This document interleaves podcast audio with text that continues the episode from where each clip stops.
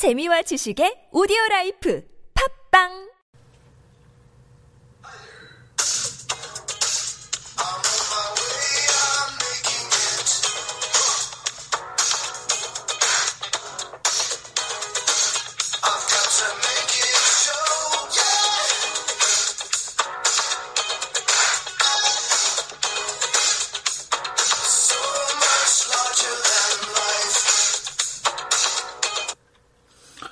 안녕하십니까 성실대형 차영주입니다. 오늘 객장이야기 어, 4회 공동주식 번외편 녹음을 시작하도록 하겠습니다. 오늘은 6월 25일 토요일이고요. 어, 24일 어, 브릭시트로 인해서 지수가 급락한 이후에 어, 녹음을 시작하도록 하겠습니다. 어, 이 방송이 이제 월요일날 업로드가 될 텐데 월요일날 이제 주식시장이 상당히 조금 걱정이 되는 그런 상황입니다. 어, 금요일날 잘 알다시피 어, 생각지도 않게 어, 브렉시트가 전개가 된 상황이고요. 이에 따라서 유럽 증시도 급락을 했고 이후에 미국 증시도 상당히 어, 3대 지수가 모두 3% 이상 급락한 상황입니다. 이에 따라서 월요일날 국내 지수도 어, 쉽지 않은 그런 상황이 전개될 것으로 보여집니다. 대략 한 뭐 점심 때쯤 업로드가 돼서 이 방송을 들으실 때쯤에는 어떠한 뭐 별로 좋지 않은 상황이 전개될 것으로 보여지는데 어, 다음 주 어떻게 지수가 움직일지에 대해서 그런 부분들을 좀 조심스럽게 말씀을 좀 드리겠습니다. 지난주 상황은 브렉시트가 모든 것을 덮어버렸기 때문에 제가 특별히 언급을 뭐 드릴 필요는 없다라고 생각을 되고요. 또 브렉시트 문제에 대해서 제가 추가적인 언급을 어, 드리지 않아도 주말에 충분히 여러 가지 상황을 살피셨을 것으로 미루어 짐작합니다. 단 한 가지 근데 이제 브렉시트 선거 결과 어, 영국에서는 어, EU에서 벗어나겠다라고 이제 그 선거 결과가 나왔지만 어, 현재 EU 법상 어, 탈퇴를 하는 데는 한 2년여 2년여 정도의 이제 시간이 필요합니다.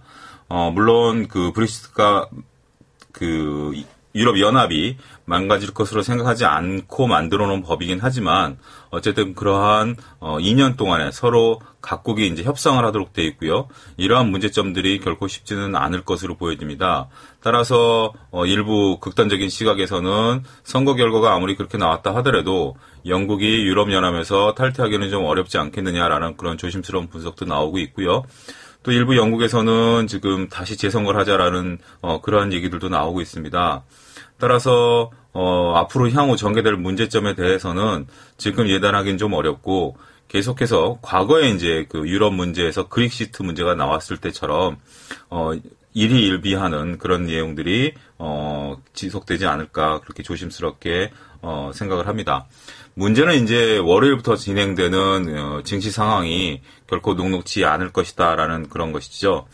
어, 물론 장중에 크게 빠졌다가 일부 낙폭을 줄이긴 했지만 현재 글로벌 증시가 패닉에 쌓여 있는 상태이기 때문에 월요일 이후에 국내 증시도 상당히 좀 어려울 것으로 보여집니다. 그래서 지금 금요일 날 대응을 하지 않으신 분들은 월요일부터 어떻게 대응을 해야 될 것인가에 대한 고민으로 어, 특히 신용 같은 경우 쓰고 계신 분들은 어, 주말 내내 지금 고통스러운 시간을 보내셨으리라 이제 생각이 됩니다. 어, 이러한 부분들이 지금 이제 다음 주에 문제될 것으로 보여집니다. 일단 가장 크게 문제되는 게 현재 어, 코스닥 시장 특히 코스닥 시장의 신용 잔고 부분들이 어, 빌미가 될 것으로 보여집니다. 어, 브릭시트로 인해서 장이 빠진 것은 하나의 현상이고요. 그 현상으로 인해서 현재 어, 코스닥 신용 잔고가 약 한 4조 정도 됩니다. 코스피 시장은 한 3조 정도 되고요. 이 4조 정도 되는 그 자금들이 현재 지금 대거 담보 부족에 걸리기 시작했다라는 겁니다. 어, 저희 지점에서도 담보 부족에 걸린 계좌들이 상당수 있는 것으로 어, 볼 때, 어, 상당히 많은 수가 어, 담보 부족에 걸렸을 것으로 보여지고요. 어, 이거보다 더 큰 문제는 현재 증권회사를 통하지 않고 일부 저축은행들이나 이런 데를 통해서 소위 stock loan을 쓰신 분들이 더 큰 문제가 될 것으로 보여집니다.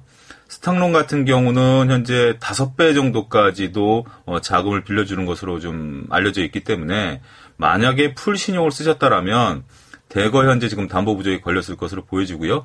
어, 과거 같으면은 담보 부족이 발생되면 장중에 어, 그런 것들이 어, 반대매매가 나가도록 돼 있었는데 어, 이런 것들이 좀 불합리하다 그래서 금융당국에서 어, 법을 좀 바꾸라 그래서 장중엔 나가지는 않습니다. 그래서 만약 여러분들이 지금 스탁론을 썼는데 어, 담보가 부족하다 그러면 월요일 아침에 동시효과 때 이제 담보 부족 계좌가 자동적으로 반대매가 나가게 돼 있는 거죠. 따라서 월요일 날 장 시장 전까지 어, 자금을 입금을 하거나 하면서 담보 비율을 맞춰야 되는 그런 상황입니다. 어, 그러나 이제 일반 투자 입장에서 본다라면 월요일 아침에 동시효과 때 시장이 어, 그런 물량들로 인해서 다소 조정을 받을 수 있고요. 또 그렇게 된다라면 기존에 이제 또 담보 부족에 안 걸렸던 계좌들도 담보 부족에 걸릴 수 있고 어, 신용 물량이 결국 신용 물량을 부르는 수급상 그 신용 물량이 꼬이는 그런 문제가 발생될 수도 있습니다. 그리고 정상적으로 증권사를 통해서 어, 신용을 쓰셨던 분들도 담보 부족이 발생이 됐다라면 일단 월요일 날 하루 시간이 있죠. 월요일까지 어, 자금을 입금을 시켜셔서 담보 비율을 맞추지 않으면 화요일 날 오전에 어, 동시효과 때 바로 반대매가 나가도록 되어 있습니다. 아, 따라서 어, 월요일 날 어, 자금을 입금하시던 주식을 팔던 그런 것들이 좀 그 해야 되는 상황이기 때문에 장중에라도 지수가 올라오면 어, 현재 자금을 입금시킬 수 없는 투자 입장에서라면 물량을 줄이 려고 노력을 하실 겁니다. 따라서 지수가 만약에 반등을 준다고 하더라도 그러한 신용 잔고 물량들로 인해서 지수가 어, 바로 반등하기는 어려운 상황이 연출될 것으로 보여집니다. 따라서 이러한 신용 물량들이 월요일, 화요일 그리고 만약 그 이로 인해서 월요일 날 또 담보 부족이 발생된다라면 이러한 물량들이 수요일 이렇게 연쇄적으로 어, 물량들이 나올 수 있기 때문에 현재 특히 코스닥 시장에서의 신용 잔고가 그 소위 좀 털리는 문제들 이러한 문제들이 수급상 상당히 좀 불안하게 작용될 것으로 보여집니다. 어, 상한가 폭이 상당히 커졌기 때문에 지금 만약에 이제 극단적으로 밀리게 되면 장중에 담보 부족이 많이 발생합니다. 이런 리스크 관리를 상당히 조금 선별적으로 하시는 게 필요할 것으로 좀 보여지고요. 그렇지만 어 뭐 꼭 나쁜 상황만은 아닙니다. 긍정적인 상황도 좀 생각을 해보셔야 될 게 제가 어 이 6월달 증시를 얘기하면서 그 중간 배당하고 공매도 공시 제도에 대해서 말씀드린 바 있습니다. 그게 이제 다음 주에 벌어질 일인데 어, 중간 배당을 받기 위해서는 28일 날 화요일 날 매수에 나서야 되고요. 공매도 공시 제도가 30일부터 시행이 되기 때문에 어, 만약에 공매도 세력들이 어, 공매도 공시를 하고 싶지 않다라면 28일 다시 주식을 사야 됩니다. 그리고 30일 날은 어, 반기 마감일이기 때문에 일부 기관들의 window dressing, 소위 어, 주가를 올려서 그 수익률을 좀 맞추는 그러한 노력들이 다음 주에 어, 또 한쪽에서는 벌어질 가능성이 있습니다.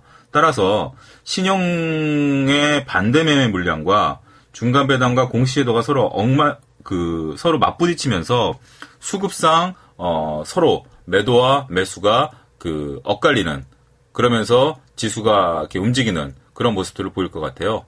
불리한 건 결국 신용을 갖고 있으신 분들이죠. 신용을 갖고 있으신 분들이 만약에 극단적으로 월요일날, 화요일날 털리고 그런 것들이 오히려 중간 배당과 공매도 공시도에 의해서 한쪽에서 매수가 들어온다라면 신용 물량이 털린 이후에 주가가 반등할 수 있는 그런 부분도 됩니다. 물론 이것은 글로벌 시장의 안정을 찾았다라는 것을 전제로 하고 있는 거고요.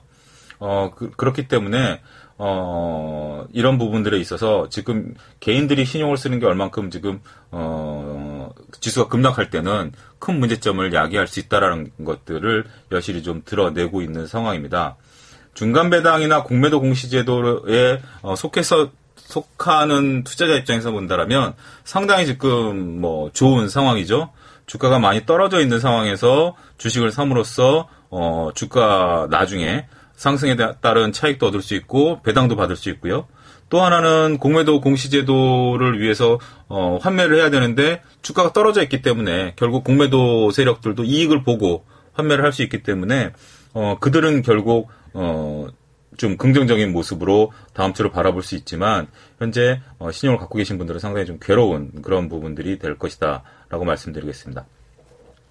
자, 이런 부분을 말씀드리면서, 어, 시황 말고 제가 여러분들께 어떤 얘기를 좀 드려야 되는가, 저도 좀 고민을 많이 했습니다. 어, 이번 주 내내 좀 말씀드리려고 했던 것들을, 어, 오늘 좀 급선회를 해서 여러분들에게는 헤지펀드에 대해서 조금 좀 말씀을 좀 드릴까 합니다. 어, 지수가 이렇게 빠지게 되면 헤지펀드 입장에서는 롱숏 플레이가 가능하고요. 금요일 날 일부 헤지펀드들이 상당히, 어, 매도를 좀 많이 한 것으로 그렇게 어, 개인적으로 좀 생각이 됩니다. 쇼 포지션을 상당히 많이 취했고요. 어, 파생 같은 경우도 지지선을 깨고 내려가는 그런 모습들을 좀 보여주고 있죠. 어, 국내 시장에서 제가 그 지난 지지난번인가요? 어, 헤지 펀드에 대해서 얘기를 좀 했었죠. 공매도 얘기를 하면서 어, 헤지 펀드 잔고가 대략 한 4조 5천억 정도 된다라고 하고 있고요. 헤지 펀드의 대표적인 그런 모습은 롱숏 플레이를 하면서 절대 수익률을 추구한다라는 겁니다. 기존의 펀드들은 어, 벤치마크, 즉 코스피 200 대비 얼마만큼 초과 수익을 냈느냐를 따졌다라면 이 어, 헤지 펀드들은 절대 수익률을 따지기 때문에 이 절대 수익률을 따지기 위해서는 롱숏 플레이가 충분히 가능한 상황에서 어, 움직이게 되는 거죠. 근데 과연 이 헤지 펀드의 그런 역할들을 볼 때 부정적인 시각으로 바라보는 게 상당히 좀 많습니다. 어, 왜냐하면 이 헤지 펀드를 운용하는 것은 외국인과 기관들이 되는 거죠. 이들은 마음대로 공매도를 칠 수 있는데 개인들 같은 경우는 공매도가 칠 수 있는 상황이 안 됩니다. 자, 금요일같이 지수가 극단적으로 빠졌을 때 개인들이 할 수 있는 행동은 뭐가 있을까요? 개인들이 할 수 있는 건 첫 번째는 손절이죠. 두 번째는 대주를 치는 겁니다. 근데 대주는 상당히 어렵죠. 그나, 그리고 세 번째로 할 수 있는 건 그나마 조금 더 주식을 잘 알고, 어, 이 메커니즘을 잘 아는 사람들은 주식 선물을 매도할 수 있습니다. 예를 들어서 여러분들이 삼성전자를 가지고 있다라고 하면 삼성전자를 손절하지 않고 가져가기 위해서는 해칭을 하기 위해서는 어, 삼성전자 선물을 매도하면 되는 거죠. 근데 여기서 문제가 또 발생되는 게 뭐냐면 이 선물 매도조차도 쉽지 않다라는 겁니다. 정부가 지금 우리나라 같은 경우 파생 시장이 상당히 많이 커져 있죠. 그리고 개인들이 어, 파생 시장에 들어와서 손실들을 많이 봤습니다. 이러한 것을 방지하고자 파생 계좌를 트기 위해서 상당히 복잡하게 만들어 놨습니다. 3개월 동안 모의 투자를 그 하도록 어, 의무화 시켜놨고요. 그리고 교육도 받아야 되고 이렇게 하기 때문에 선뜻 그 선물 계좌를 틀 수가 없습니다. 그리고 금액도 5천만 원 이상, 어, 뭐 3천만 원 이상, 1,500만 원 이상 맞춰놨기 때문에 삼성전자를 갖고 있어서 삼성전자 선물을 매도치기 위해서 증거금을 이렇게 많이 가져간다라는 게 상당히 좀 어렵죠. 그래서 개인들이 할 수 있는 플레이는 없습니다. 하지만 외국인과 기관들 같은 경우는 선물 계좌를 자유롭게 틀 수 있습니다. 결국 롱숏 펀드가 아니다 하더라도 외국인과 기관들이 지수가 빠지면 주식 선물 매도 아니면 뭐 지수 선물 매도 이렇게 하면서 해칭이 충분히 가능하다라는 거죠. 현재 개인들은 상당히 좀 불리한 입장에 있는 그런 상황입니다. 특히 헤지 펀드들 같은 경우는 롱숏 작용을 하는 거죠. 종목을 직접 때리는 거죠. 어, 금요일 날 어떤 저희 직장 동료가 그런 얘기를 하더라고요. 자기가 갖고 있는 종목이 어, 공매도가 좀 많이 어, 늘어난 걸로 보여지는데 주가는 그렇게 크게 빠지지 않았었답니다. 근데 이제 금요일 날 어, 잘 안 밀리던 그 종목이 어, 다른 종목들을 밀리니까 같이 따라서 밀린다라는 거죠. 결국 그 공매도를 때렸던 세력들은 본의 아니게 앉아서 돈을 벌게 된다라는 거죠. 본인들이 공매도를 열심히 때렸음에도 불구하고 그 종목이 상대적으로 강해서 지수가 빠지지 종목이 빠지지 않고 있었었는데 시장이 빠지다 보니까 그 종목도 어쩔 수 없이 같이 밀리게 되고 그러다 보니까 어 제가 그 종목을 보니까 지난번에 말씀드렸던 것처럼 공매도가 붙었더라고요 강하게 그러면서 지, 종목을 더 끌어내리면서 결국은 어 시장에 의해서 앉아서 돈을 버는 그러한 모습들을 보면서 상당히 좀 불합리하다라는 모습들을 좀 봤습니다. 어, 상당히 좀 쉽지 않은 그런 상황이고요. 현재 지금 공매도와 이런 헤지 펀드들은 독자적으로 움직이지 않는 것으로 그렇게 보여집니다. 아, 제가 목요일 날 어, 다른 그 여의도에 있는 사람과 좀 얘기를 나누면서 이런저런 얘기를 했는데 어, 제 카페에 와 보시면 제가 그 객장 분위기에도 썼지만 결국 이런 펀드 매니저들도 그 서로 메신저로 인해서 서로 연결이 돼 있으면서 서로 그 의견들을 교환을 하거든요. 그래서 공매도 하는 친구들도 공매도 종목을 서로 이제 선별을 하죠. 그래서 A라는 기관이 공매도를 치고 뒤이어서 B라는 기관이 공매도를 치고 이런 식으로 하면서 공매도를 극단적으로 밀리게 되는 겁니다. 어, 그래서 어, 일부 종목들에 대해서는 어, 공매도가 계속해서 어, 그 종목의 어떠한 맥, 그 뭐죠? 내용과 상관없이 순수한 공매도에 의해서 그 지수가 빠질 수 있는 그런 부분들이 충분히 있다라는 거죠. 어, 이와 관련해가지고 제가 책을 두 권 소개시켜 드리겠습니다. 우리나라의 그런 어떤 헤지펀드의 전략에 대해서 어, 나와 있는 책들이 어, 별로 없습니다. 어, 그래서 제가 그 출판사에 이건 좀 요청을 해가지고 어, 책을 받아서 어, 지난주에 상당히 좀 재밌게 봤는데 어, 두권 다 새로운 제안이란 출판사에서 나온 겁니다. 하나는 12년에 나온 한국형 헤지펀드 투자 전략이라는 책이고요. 어, 토종 헤지펀드 실장에 대해서 어, 얘기를 했습니다. 어, 이 책이 상당히 좀 재밌게 저는 봤는데요. 어, 헤지펀드의 이제 본질에 대해서 이제 제시를 했고, 헤지펀드가 어떤 역할을 하고, 그리고 어, 헤지펀드가 어떤 전략을 짜는지 롱숏 전략, 뭐 이벤트 전략, 상대 가치 전략, 뭐 전환 가치 전략, 뭐 이런 것들에 대해서 자세히 나와 있고 어, 성공과 실패 사례 이런 것들이 나와 있습니다. 그리고 어떻게 레버리지를 이용하느냐. 그래서 저는 이 헤지 펀드가 어떻게 운용이 되고 있는지 어, 조금 깊게 공부하고 싶으신 분들이라면 어, 이 책을 한, 보시는 것도 상당히 좋다라고 말씀을 좀 드리고 싶고요. 또 한 가지 책은 어, 헤지펀드의 진실, 펀드 매니저의 고백이라는 어, 책입니다.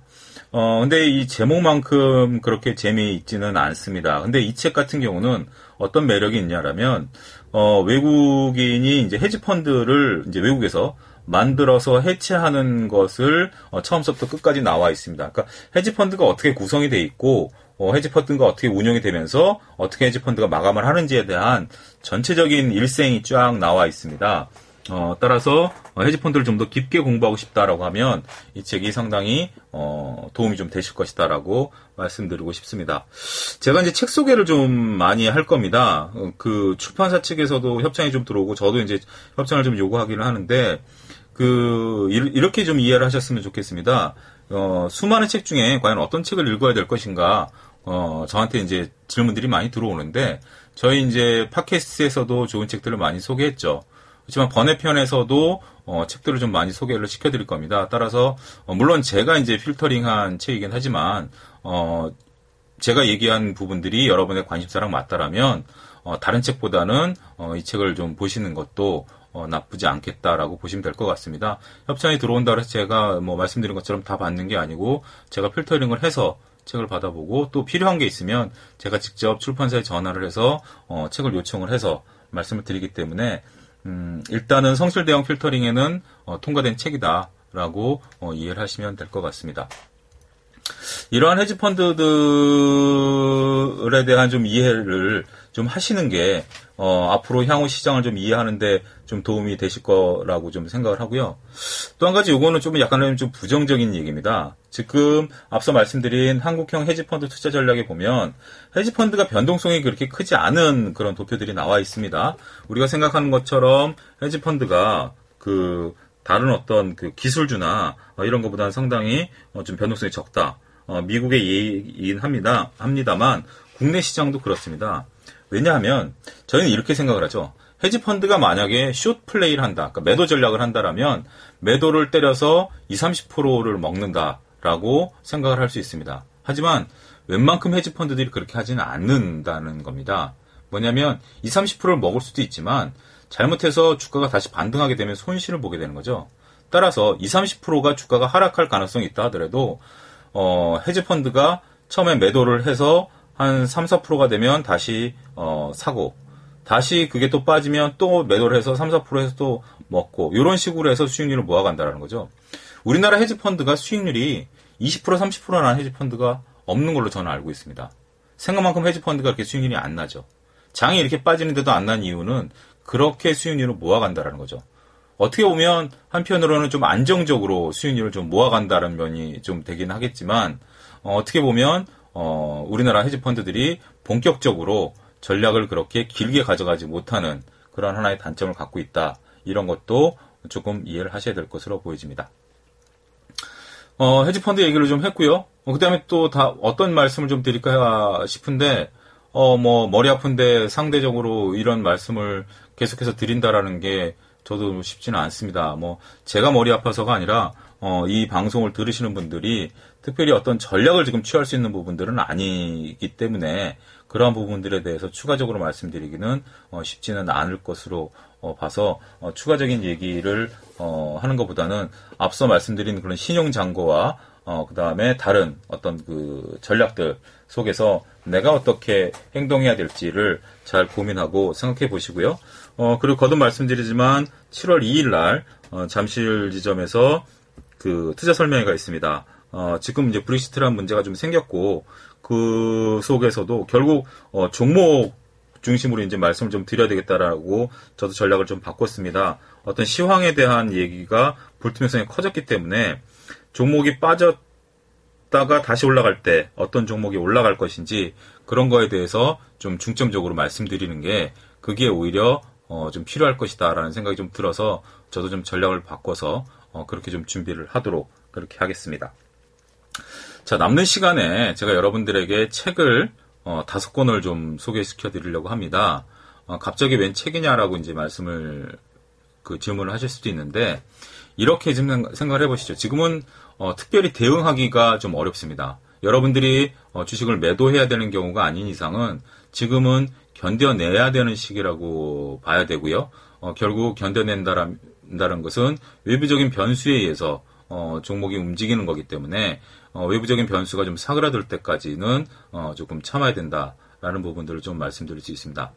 아, 이 부분을 제가 말씀드렸는지 모르겠지만 어, 현재 영국인들의 투자 비중이 우리나라에서 약 8% 정도 되죠.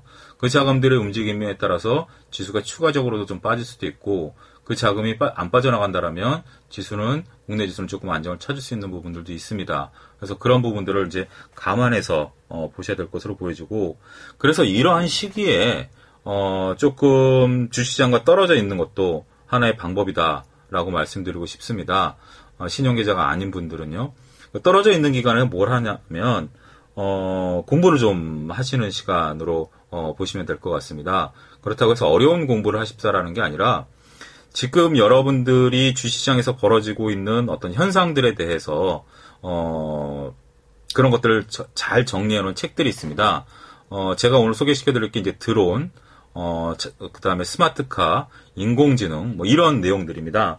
어, 리포트들도 다양하게 나오지만, 리포트보다 이런 것들에 대한 기본적인 서적들을 보신다라면, 보다 근본적인 내용을 파악할 수 있고, 이 책을 통해서 터득된 근본적인 지식으로 리포트를 본다라면, 훨씬 더 쉽게 이해가 되고, 그 산업을 이해하게 되고, 근본적인 이해가 가능하다. 이렇게 말씀드리고 싶습니다. 제가 과거에 그 3D 프린팅에 대해서 어, 했을 때, 어, 책을 보니까, 어, 상당히 이해가 되더라고요. 저희가 이제 그 공동 주식에서 소개를 한번 했습니다만, 그래서 저도 그 이후부터는, 어, 이렇게, 어, 산업에 대해서 나온 책들을 찾아서 읽기 시작했고요. 그런 것들이 제 투자에 상당히 많이 도움이 되고, 어떤 게 핵심이고 어떤 게 핵심이 아닌지를 구분할 수 있는 해안을 준다라고 말씀드릴 수 있습니다.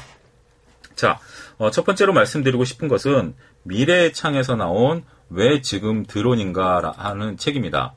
어, 드론에 대해서 상당히 조금 뭐 다 알려진 내용들이긴 합니다만 현재 어, 굴지의 기업들이 왜 드론에 대해서 주목하는지 그리고 어, 드론이 어떻게 쓸수 있고 드론의 활용도는 과연 어디까지 갈 수 있는지에 대해서 어, 어, 자세히 좀 나와 있습니다. 미래의 창에서 이런 어떤 그 한 분야에 대해서 어, 전문적으로 어, 전문가에 의해서 책을 이렇게 많이 냈는데 어, 이런 것들을 본다라면 현재 현실적으로 현재 지금 드론이 사용되고 있는 부분 그리고 우리가 생각하고 있는 드론의 한계 어, 이런 부분들이 정확히 나와 있기 때문에 드론을 이해하는 데 상당히 좀 도움이 된다 라고 말씀드리고 싶고요. 어, 두 번째로 말씀드리고 싶은 것도 역시 미래창에서 나온 인터넷 전문은행입니다. 현재 어, 인터넷 전문은행이 허가가 됐고요. 어, 나온다라면 기존 은행과 어떻게 마케팅을 어, 겹치지 않게 할 수 있으며 어, 떻게 전개될 것인지에 대해서 상당히 자세히 나와 있습니다. 따라서 인터넷 은행이 어, 최후의 승자가 되기 위한 성공 조건은 무엇인가라는 그런 부제를 달고 나왔는데 어, 인터넷 은행 을 이해하는 데 상당히 좀 도움이 많이 된다. 해서 이 부분은 이 책을 보시면 될 것 같고요. 어, 세 번째로 말씀드린 것은 역시 미래의 창에서 나온 구글은 왜 자동차를 만드는가라는 책입니다. 저자가 일본 사람입니다. 이 사람은 현재 지금 어, 도요타 자동차가 구글이 만들고자 하는 어, 자율주행차와 맞물려서 어떤 전략을 취할 수 있을까 라는데 이제 썼다 썼습니다 책을. 그러니까 기존에 우리나라도 이제 현대차나 기아차 같은 경우, 특히 현대차 같은 경우 이제 수소차를 만들고 있는데 앞으로 미래 이제 구글 같은 경우는 어, 현재 자동차가 아니라 어, 얘네 같은 경우는 그 단순하게 IT 기업이죠. 어, IT 기업이 어떻게 어, 전통적인 자동차 회사와 맞설 수 있고 전통적인 자동차 회사가 어떻게 구글과 맞설 수 있는가라는 부분들에 대해서 어, 자동차의 미래를 선점하기 위한 전쟁의 시작이라는 부제를 달고 나왔습니다. 상당히 어, 재미있고요. 어, 어떻 우리가 생각하는 단순하게 어, 이런 어떤 구글이 모든 미래를 바꿀 것인가라는 그런 거에 대한 얘기가 아니라 현실적으로 어, 전통적인 자동차 업계도 변화를 모색하고 있고 구글이 자동차에서 할 수 있는 한계 이런 것들이 명확히 구분되어 있기 때문에 어, 재밌게 좀 보실 수 있을 것이다라고 말씀드리고 싶습니다. 그리고 이제 그 네 번째로 소개시켜 드릴 책은 그 이 책은 그 어디서 나왔죠? 동아 M&B에서 나온 인공지능과 딥러닝이라는 책입니다. 어, 인공지능이 불러올 산업 구조에 대한 변화를 일본 사람이 쓴 것을 이제 번역을 한 책이고요. 어, 이 책을 보면 현재 어, 인공지능에 대한 이제 관심이 높아졌죠. 어, 그 바둑 대회 이후에 상당히 많이 높아졌고 인공지능이 어떻게 이제 미래를 바꿀 것인가 그리고 어, 국내 이제 인공지능 발전이 어떻게 될 것인가 어, 이런 부분들인데 솔직히 국내에서는 이제 이런 인공지능에 대한 부분들이 어, 그렇게 개발이 돼 있지 않죠. 그래서 현재 어, 인공지능이 어디까지 나와 있고 그리고 인공지능이 어떻게 그 인간의 지능을 극복할 것인가 그걸 뛰어넘기 위한 벽은 무엇이며 어떤 기술이 필요할 것인가에 대해서 어, 상당히 좀 자세히 언급하고 있습니다. 그래서 인공지능에 대해서 공부하고 싶으신 분은 이 책이 상당히 도움이 되실 것이다라고 말씀드리겠습니다. 마지막으로 시, 추천드리고 싶은 책은 어, 축적의 시간이라고 서울대 교수님들께서 쓰신 지식 노마드에서 나온 책입니다.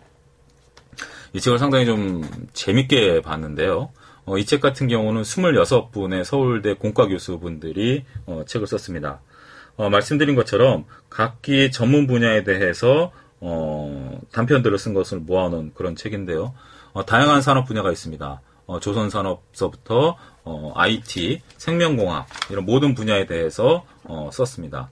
이 책을 보게 되면 현재 그 대학 교수, 대학 교수분들은 어, 산업 현장과 특히 공과대 교수분들은 밀접한 영향이 있죠. 서로 이제 그 산, 산학 협력이라고 협력이라고 그럴까요? 이런 부분들로 연결이 돼 있기 때문에 현재 어, 학계에서 본 산업계의 현실 그리고 이런 산업계가 도, 돌파해야 될 문제점 그리고 현재 중국이 치고 나오는 부분들 이런 것들을 어떻게 해석해야 되는지에 대해서 어, 상당히 좀 냉정히 써 있습니다. 특히 뭐 예를 들자면 뭐 조선 부분 같은 경우 현재 우리나라가 그 한편으로서는 어 기술 축적이 좀 돼 있는 부분들이 있고요. 또 한편으로는 이번에 적자를 본 부분에 대해서는 기술 축적이 되지 않는 그런 근본적인 이유들이 어, 자세히 나와 있습니다. 따라서 어, 이 책을 꼭 한 번씩 좀 어, 가능하면 읽어 보신다라면 어, 전반적인 그 기술 산업 부분에 있어서 어, 산업 체계가 어떻게 지금 움직이고 있는지 어, 좀 체계가 잡힐 것이다 라는 부분들로 정리가 될 것 같습니다. 자, 머리가 아픈 가운데서도 좀 방송을 들어주셔서 감사드리고요. 제가 뭐 어떤 특별하게 말씀드릴 수 있는 지금 상황보다는 다음 주에 벌어질 어, 그런 수급상의 문제 이런 것들에 의해서 장이 좀 출렁거릴 가능성이 있으니까 잘 대응하시고 일단 뭐 손절할 가능성이 없다라면 일단 버티는 것도 하나의 좀 방식이다 지금은 어, 그렇게 냉정히 좀 말씀드리고 이럴 때일수록 어, 머리를 좀 식히면서 지금 제가 말씀드린 책들이 결코 무거운 책들이 아닙니다.